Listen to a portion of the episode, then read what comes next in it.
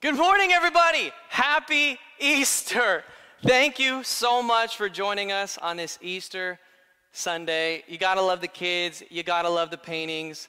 I love and appreciate our worship team so much. They are putting in so much work so that we can worship together. We're trying to do things as creatively as possible to the best of our abilities, and it's all because we just want to glorify God. Happy Easter, guys. Happy Easter. Thank you so much for joining us. We're grateful that you're joining us. And hey, it was probably the shortest distance that you needed to travel on an Easter Sunday to get to church. So, amen for that. But wherever you are watching today, we just want to say welcome and thank you. What's going on, fam? We're going to go in today. It's Easter, man. I'm ready to celebrate. And it's, it's just interesting preaching in front of a lens. I'm looking at a lens right now, and I'm like, I don't see anybody. All I see in front of me is a camera. But if I think about it, I know that there are people outside of the camera. There's, there's somebody beyond the camera. You guys are behind the camera. I, I, I know that you're there.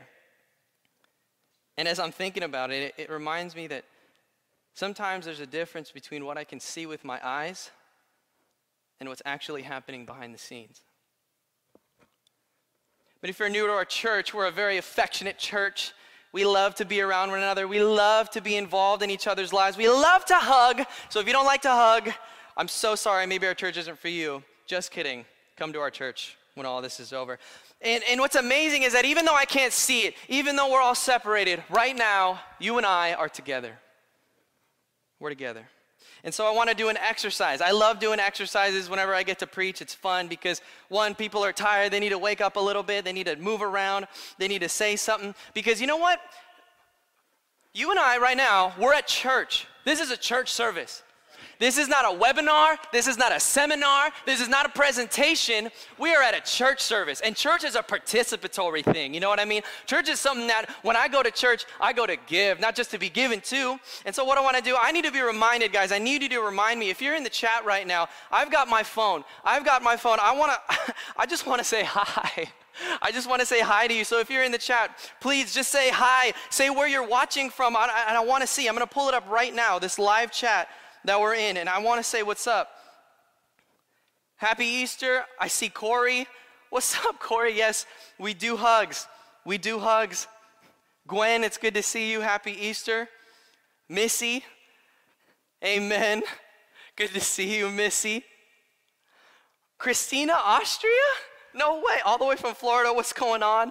Dog mom, I have no clue who you are, but hello. Good to see you. Watching from Hawaii Kai.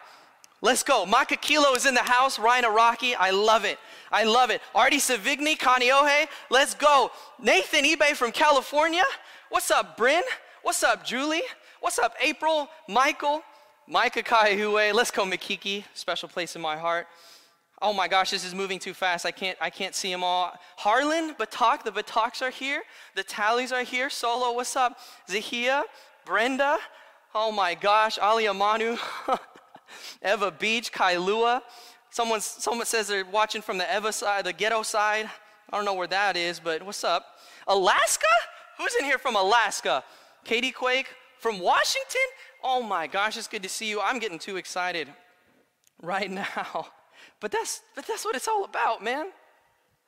I come to church to give. I come to church to participate. I come to church to worship and praise God. And that's what we're going to do together. I just, we just, I just want to have a conversation with you right now because it's Easter. And together, as a collective, as a whole, we are going to worship God together. Thank you guys so much for being here. Thank you. Thank you. Thank you. I, I just needed to be reminded that just because I can't see something doesn't mean something isn't happening in the background. I hope you're following where I'm going with this because in this crazy time that we're in,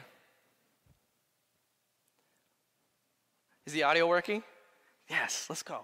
In this crazy time that we're in, what we thought was normal has been completely turned upside down. The things that, were, that we were so certain of before have now become uncertain, and for a lot of us, what we've taken for granted has been taken away. And what we could have never predicted is actually happening. And for many of us, we're just kind of putting one foot in front of the other. We're just taking things day by day. And I want to speak to you for a second if you're feeling a little bit like that. If you're feeling hopeless, you're feeling a little anxious, you're feeling a little worried, a little angry, a little upset, a little lonely, a little isolated, a little confused, or maybe a little bit of all of the above. I want to let you know today that you're in good company. Because even as we look at the Bible now, we're going to pick up at a point in the story where the disciples of Jesus Christ felt that exact same way. They felt the exact same way that some of us, that some of you may be feeling right now. Their Savior, their Lord, their entire life had been hung on a cross. The man they spent years with every day, their best friend, was killed. He had been murdered and he was crucified right before their eyes. And just like that, the one who was the only constant in their life was now absent. And so we come to this point, and the disciples are in need of hope. Are you in need of hope? They were in need of hope more than ever, and they're just putting one foot in front of the other. And so we see a couple of the disciples trying to pay their respects to their Lord. Turn over in your Bibles to Mark chapter 16. In verse 1, the Bible reads When the Sabbath was over, Mary Magdalene, Mary the mother of James, and Salome brought, bought spices so that they may go to anoint Jesus' body. So these women go after three days of Jesus being in the tomb to visit Jesus. And the book of Matthew says that they left at dawn after Sabbath, so really early in the morning.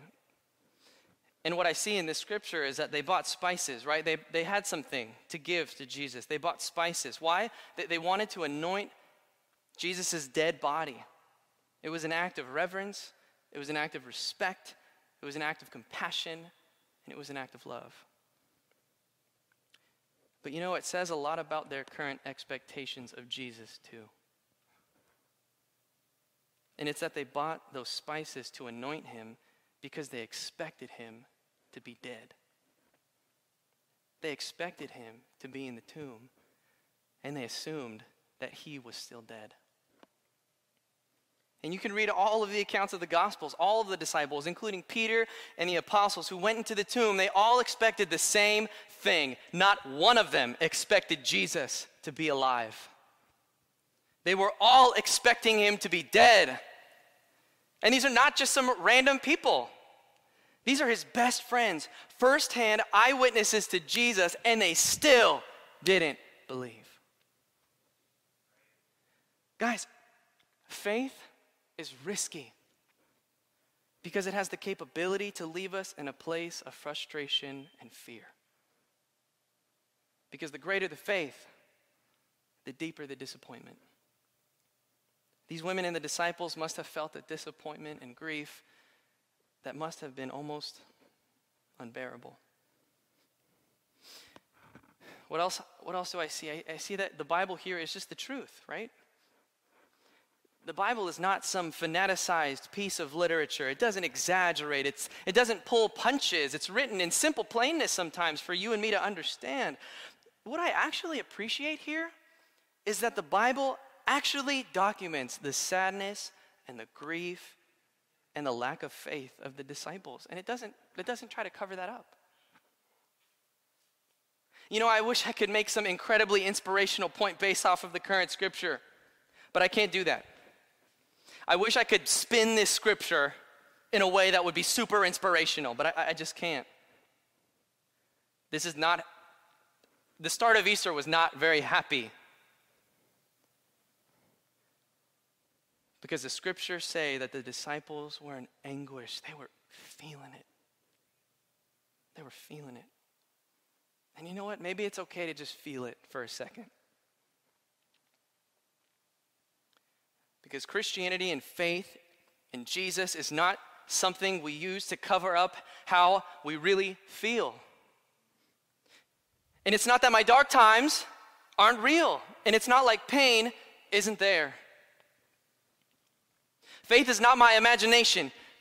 It's not something that I imagine and I create some false reality to cover up how I really feel. Faith is not my imagination. Faith is my interpretation. It's even that, it's, it's that even though I'm walking through the valley of the shadow, that it's just a shadow. And I've got a light to guide me on the way ahead. It's that even though I don't know the way, I can take the hand of the one who does. The ones who should have had the most hope felt hopeless. So, my point is if you're feeling a little faithless this morning, you're in pretty good company. Even the Bible documents how faithless Jesus' best friends were. They were on their way to the place where their hope had been buried. And I wonder what that conversation must have been like when they were on the way there. Well, let's, let's take a look. Let's continue reading in Mark chapter 16, verse 2. It says, Very early on the first day of the week, just after sunrise, they were on their way to the tomb. And they asked each other, Who will roll the, roll the stone away from the entrance of the tomb? The conversation that the disciples are having, the conversation's about the stone that's blocking the entrance to the tomb and they're wondering how it's going to be rolled away. Before, when they were on their way to go see Jesus, their conversation was probably about his incredible teaching, about how awesome he was. Man, what are we going to learn today? I wonder, man. You remember when he talked about adultery and, and like the plank in your eye? And I was like, oh my gosh, I need to get this out of my eyes. This is nuts.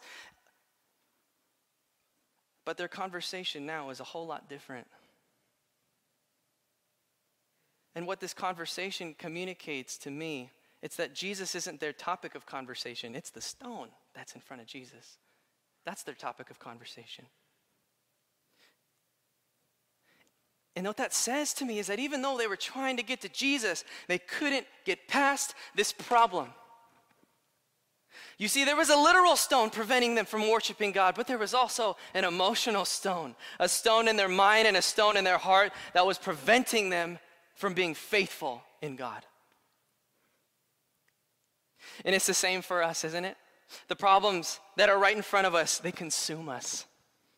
That large stone becomes a mountain in our mind, and our doubt blinds us to what may be beyond. Yet, isn't it amazing that even when we're full of doubt, even when all we can think about is our problems, all all we can think about is the stone, even when we seemingly have no way through. God always, God always finds a way. That's who He is. That's the song. He's a waymaker, miracle worker. And it's amazing because look what happens when the women get to the tomb. Mark 16, verse 4 says, But then they looked up and they saw that stone, which was very large, had been rolled away. It had been rolled away. So they get there and they look up, and the stone isn't sealing the tomb anymore. It's gone, it's rolled away. God provided a way for them when they didn't think they had a way. But, guys, honestly, the most incredible thing about this whole thing is that the women had no idea about the crazy stuff that had happened prior to them even getting to the tomb, right? They just saw the result of the tomb. But here's what Matthew's account says what happened before they even got there. And this is nuts. It says, Matthew 28, verse 2, it says, There was a violent earthquake, for an angel of the Lord came down from heaven and, going to the tomb, rolled back the stone and sat on it. His appearance was like lightning, and his clothes were white as snow. The guards were so afraid of him that they shook and became like dead men. And, and when they wake up, the guards end up running away. And so the women get to the tomb, and all they see is the aftermath of what had happened the stone has been rolled away. They didn't know, they didn't know how. They didn't know there, there had been a Roman guard. They didn't know that there had been a seal. They didn't know there had been an earthquake. They didn't know that the stone had been rolled away. They didn't know an angel appeared there. They didn't know the Romans had fled. All they saw was an open tomb. Before they had even arrived on the scene, all this had happened. Isn't it nice to know the details of the entire story? Isn't it nice to, to know the details of the whole story? Like, it's nice when you know how everything is going to play out. Like, I was watching um, James Bond the other week. And um, if you've ever watched, you know, one of those movies, there's like a, a thousand and two of them. And, um, and you know that 007 is the best. he's the best. He's 007. I mean, he's, he's the best of the best, the most suave, the most British, smoldering spy on planet Earth. But there's always this one part in the movie Eh, eh, where, where you think he's gonna die. You know what I mean? Like he gets captured, he's tortured, you know, the, the bad guys seem to have him, and he's got to infiltrate this base at the last second, and there's like 50 guards, and, and, and, and he's got to do this whole entire operation and he's got to swim underwater and defuse a bomb. And then there's like that woman the main lead woman character who doesn't add a whole lot to the plot. She's just kind of there but she's like dangling from a rope and she's gonna die if james doesn't save him. And then the guy in his comms in his ears like james you can't do it. James don't go in. James you can't do it. And, and but it doesn't matter. He's like james you can't make it. You're not gonna make it. And as a viewer you're like oh my gosh. Oh my gosh. What is gonna happen what is going to happen? But then you're watching Daniel Craig, because that's the actor's name. And like, then you hear and you know that he's like signed two contracts for two more movies. And you're like, oh, wait, he can't die. He can't die right here. That's not how this story can end. Because I already know the ending of this story. I already know how this whole thing's going to play out. So now you can watch from the comfort of your couch and enjoy the rest of your rest of your movie. I know you all been watching movies on movies and TV shows on TV shows. Don't even act like you don't do that right now. You and I already know how this whole thing plays out. We may not know all the specific details of our story, but we know the God who wrote the ending. And because of that, we have the opportunity to wake up every morning with a new beginning. These disciples had no idea what was happening. All of that stuff happened without them even knowing. And what amazes me is that they already had help before they were even aware of it. Because while we may be worrying, God's already working. He's already working on what you're worried about. God does his greatest work behind the scenes, guys. Just because you can't see it doesn't mean it's not happening. Just because I can't see you doesn't mean you're not there. Because what we can see God doing in front of us is not faith. It is believing and trusting in what He is doing before we get to our destination. That is faith.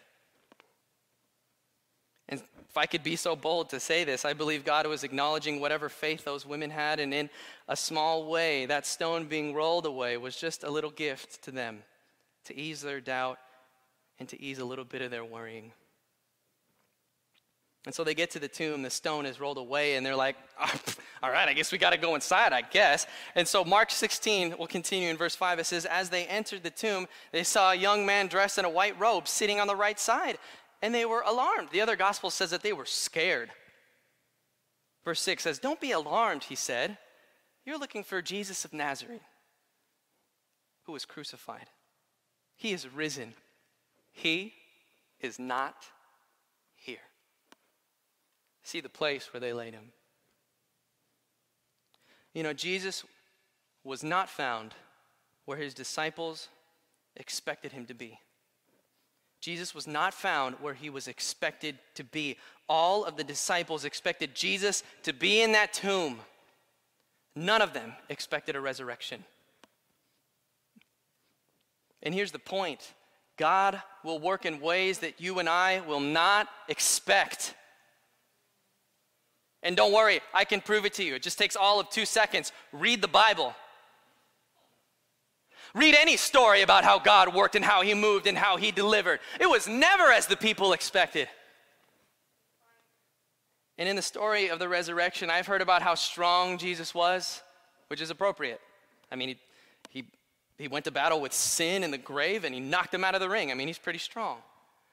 I've heard about how sovereign God is, and that's appropriate because he's sovereign over death, hell, and the grave. But you know what I'd like to talk a little bit about? And what you don't usually hear about Jesus, especially on Easter Sunday, I want to talk about how sneaky he was. I want to talk about how sneaky he was. Watch this. Mark chapter 16, verse 7. It says, But go tell his disciples and Peter. That's what the angel is saying to the women. Go tell his disciples and Peter he is going ahead of you into Galilee. There you will see him just as he told you. In Matthew's account of the gospel tells us a version of what they did afterward. In Matthew 28, after they got the command, verse 8, it says, So the women hurried away from the tomb, afraid yet filled with joy, and ran to tell his disciples. Suddenly Jesus met them. Greetings, he said. They came to him, clasped his feet, and worshiped. Then Jesus said to them, Do not be afraid. Go and tell my brothers to go to Galilee. There they will see me.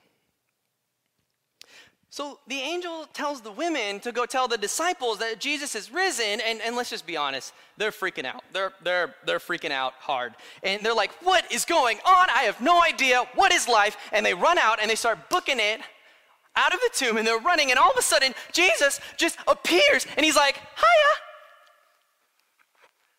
Greetings. Hi, guys. It's me. Like, what?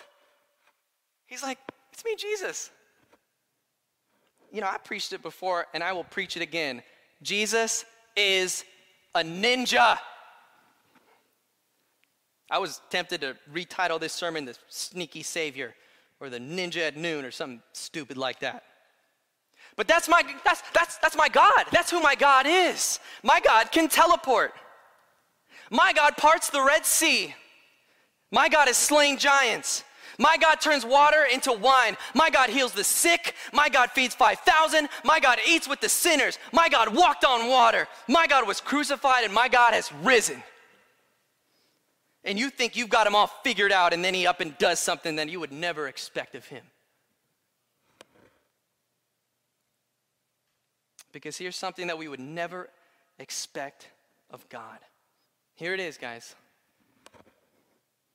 And it's that the greatest demonstration of God's power came in the moment when Jesus wasn't there. That's the title of the message. the angel said, He is not here. And God will work in a way that is so contrary to how we think as humans. We thought he was going to stay dead. We thought he would be a military leader to overthrow the Roman government. We thought he would introduce himself in some grand splendor. And instead, he was born of a virgin in a manger. Instead, he came not to be served, but to serve. Instead of lording his power over his disciples, he washed their feet. And instead, he died a criminal's death as an innocent man.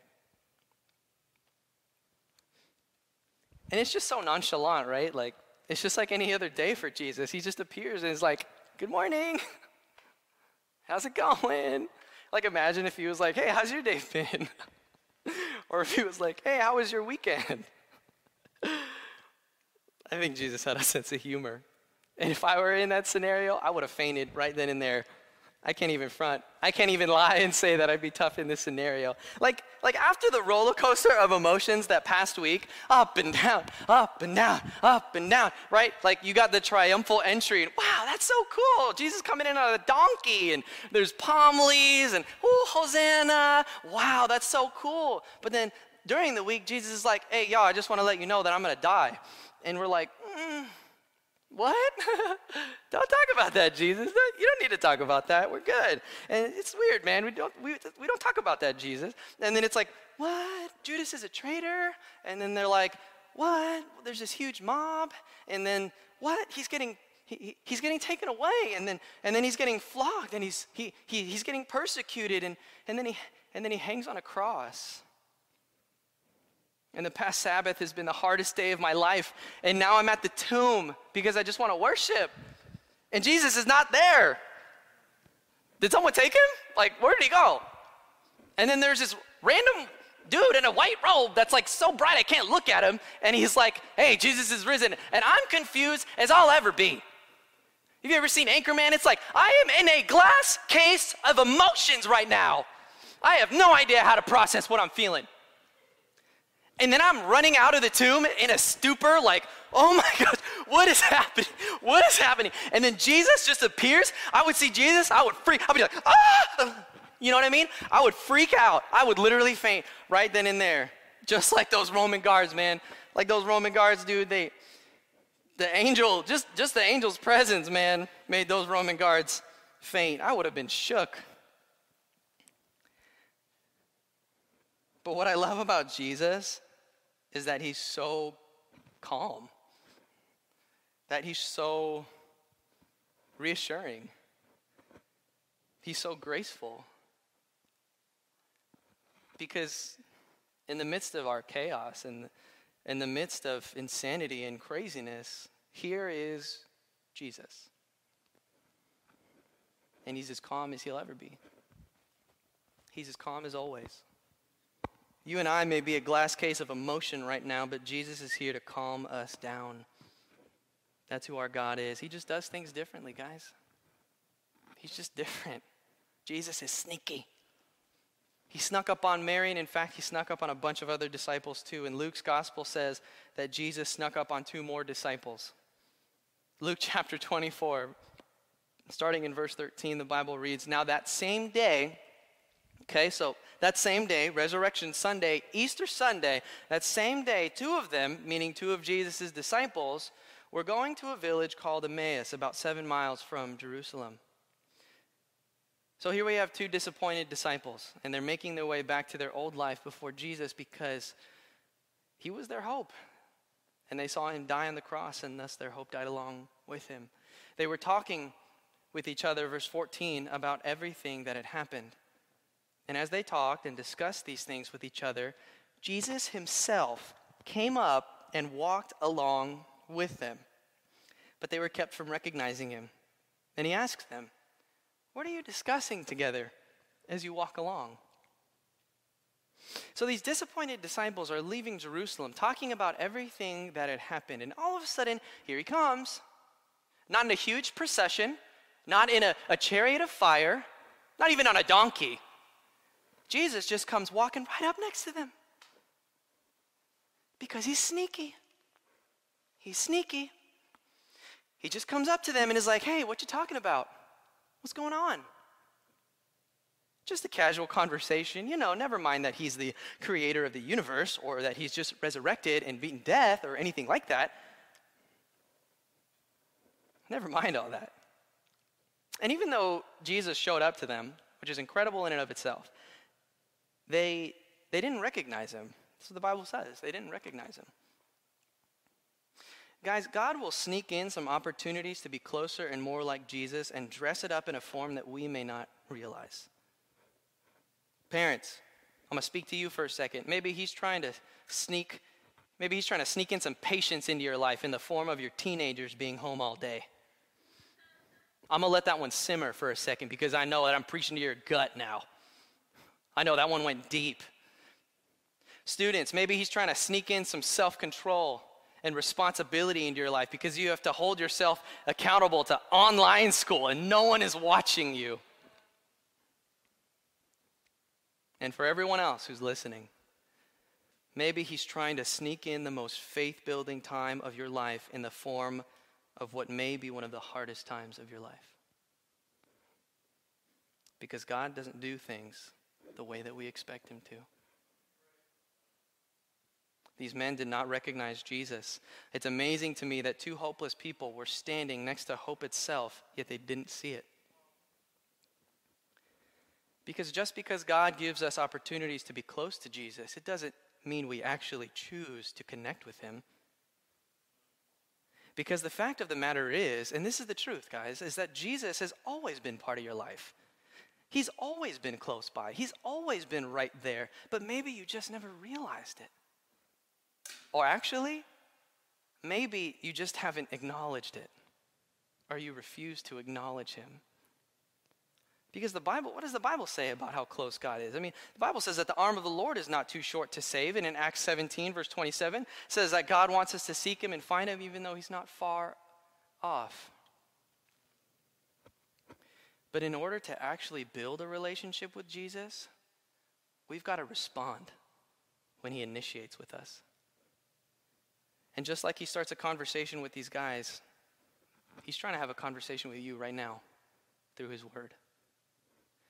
Hebrews chapter 4, verse 12 says, For the word of God is alive and active, sharper than any double edged sword. It penetrates even to dividing soul and spirit, joints and marrow. It judges the thoughts and attitudes of the heart.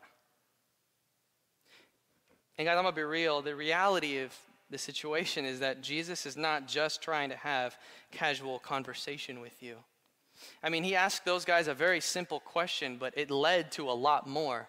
It may just start with a question, but Jesus isn't just trying to have a co- casual conversation with you. He's looking for a real relationship with you.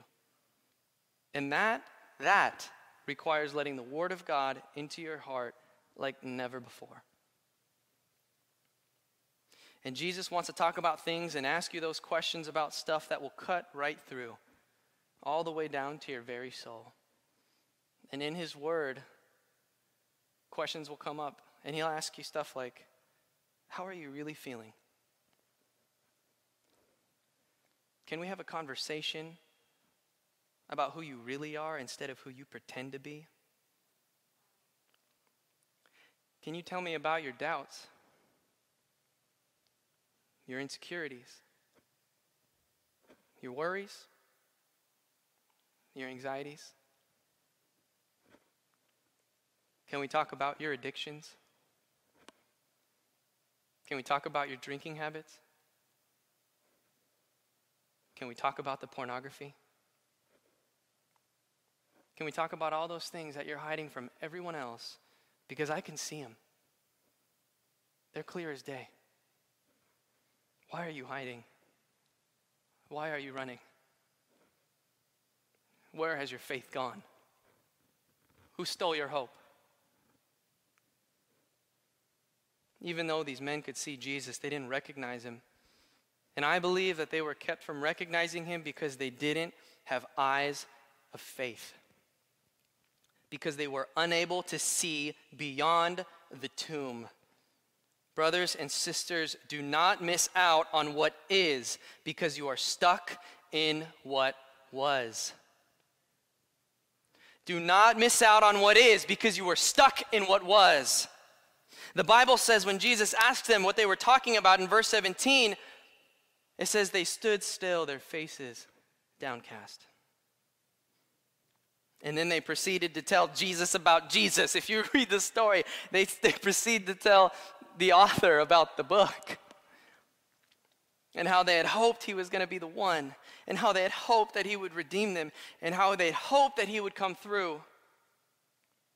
And get this, after they're done, Jesus says in verse 25, in Luke 24, verse 25, it says, He said to them, How foolish you are, and how slow to believe all the prophets have spoken.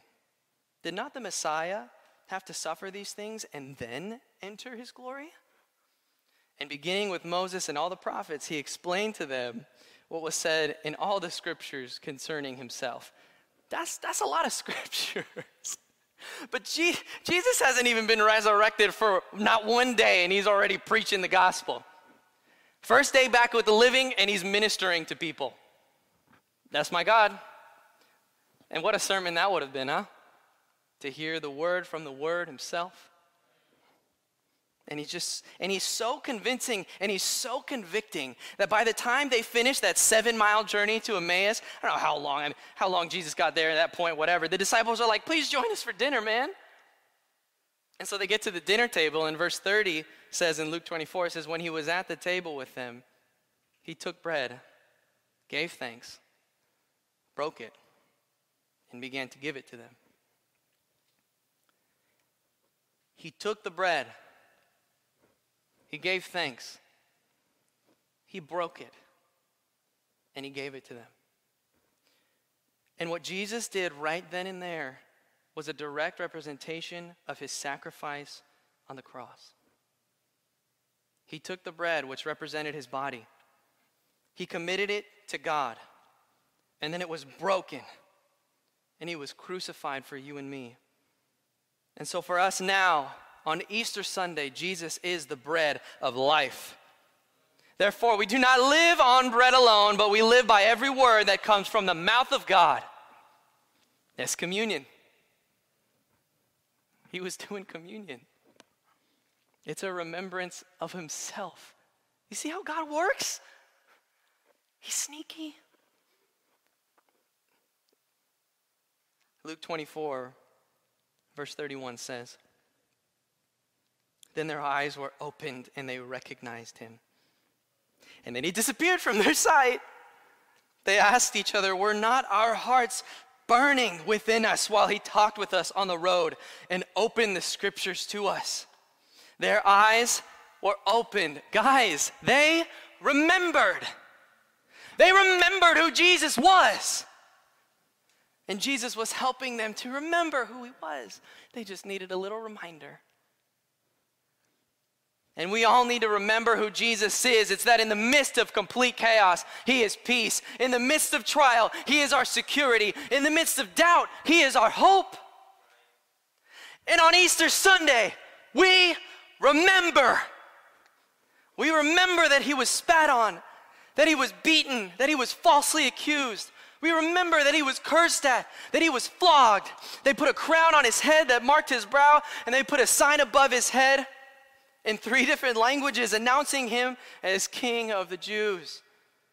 And what they thought was the greatest condemnation was actually the greatest compliment that they could ever give him that he is King, that he is Lord. Jesus is Lord.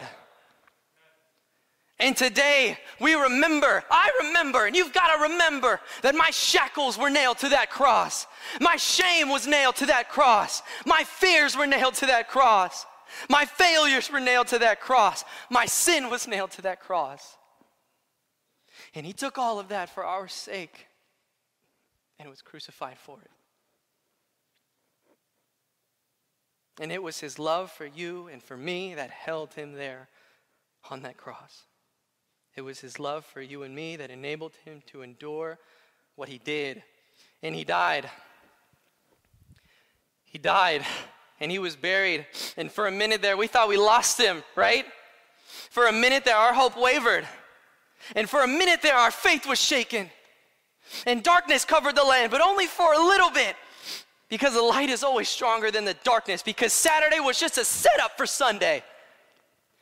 And on that third day, that Easter Sunday, Jesus rose from the dead. Come on, church. And that very resurrection means that all that stuff that was nailed to the cross stays in the grave. Jesus rose from the dead so that by his grace we could live. And that empty tomb, that empty tomb means that our hearts can be made whole, that our lives can be full of purpose. That is Easter. This is Easter.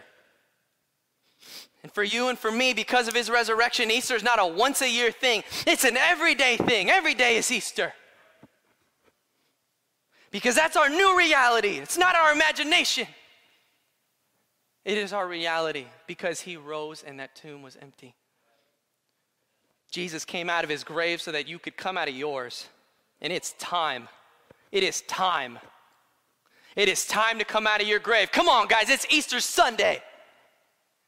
It's Easter Sunday. Stop mourning like it's still Saturday. It is Sunday. These disciples, their hearts were burning as Jesus talked to them. And that's just what happens when you encounter Jesus. He'll take a heart that is made of stone and he will make it flesh. He will take a heart of sadness and he will fill it with joy. He'll take a heart of apathy and he'll light it on fire.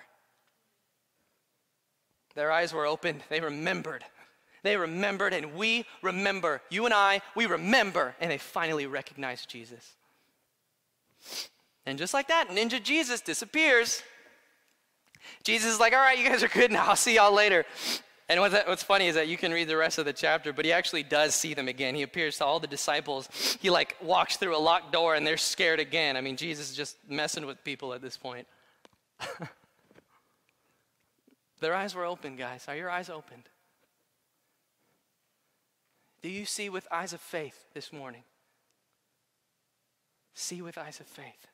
Their eyes were open, and what does the Bible say they do? Verse 33, verse 33 says, They got up and returned at once to Jerusalem. What did they do? They made a decision. They made a decision. And they probably took that same road that they were just on and they went right back to share the good news of Jesus. Whoever had stolen their hope, whatever the case was, they got it right back. And they were ready to preach the Word of God, they were ready to share the good news. It took a little bit of time for them to get it. That makes sense. It took a little bit of time for them to get it. It took a little bit of time for the women at the tomb to get it. It took a little bit of time for the disciples to get it. And it may take a little bit of time for you and me to get it. And that's okay. Because God allowed that space between the crucifixion and the resurrection. And that, that, that time in between our current sufferings and the promise to come, there's this space that God has provided for you and me. It's called life, and it's the place where our faith can grow. He's provided this space for us. And the purpose of it is so that our faith would grow in Him. The resurrection is the most convincing argument. It's the most convincing argument. It's the place where our faith can grow, and it takes a little bit of time. My challenge to you this Easter Sunday is to make a decision. Make a decision for God. Maybe that decision for you looks a lot like turning around from the place you're going and heading back to where Jesus is. Maybe that decision looks like finally having a real conversation with Jesus and the Word of God. I challenge you to make a decision to listen to the Word of God. Maybe it looks like understanding that even though we may have some stones that we can't see past, we understand that God is working behind the scenes and He knows the end of the story, and we can put our faith and trust in what He's doing. Whatever your decision is, guys, we want to be part of that with you, guys. And I want to encourage you in the description below the video. I've always wanted to do this on YouTube. Like, click the link below Whatever your decision is, in the description, there's a digital connection card for you to fill out. We'll be in Bible studies all week. Right, disciples? We're going to be available for Bible studies all week. We're going to be in Ohana groups all week. We're going to be talking about the Word of God all week. How can we help? What can we pray for you for? How can we walk with you in your relationship with Jesus? Because we're in this together. We're going to figure this out together because we have our hope in Jesus Christ. Lastly, guys, I, w- I want to encourage you guys to come back next week. We're starting our brand new sermon series titled Uncertain. Because even though our journey through life is full of uncertainties, we can be certain that we have a God who will show us the way to go. Thank you guys so much for coming to church this morning. Bow with me as we have a word of prayer.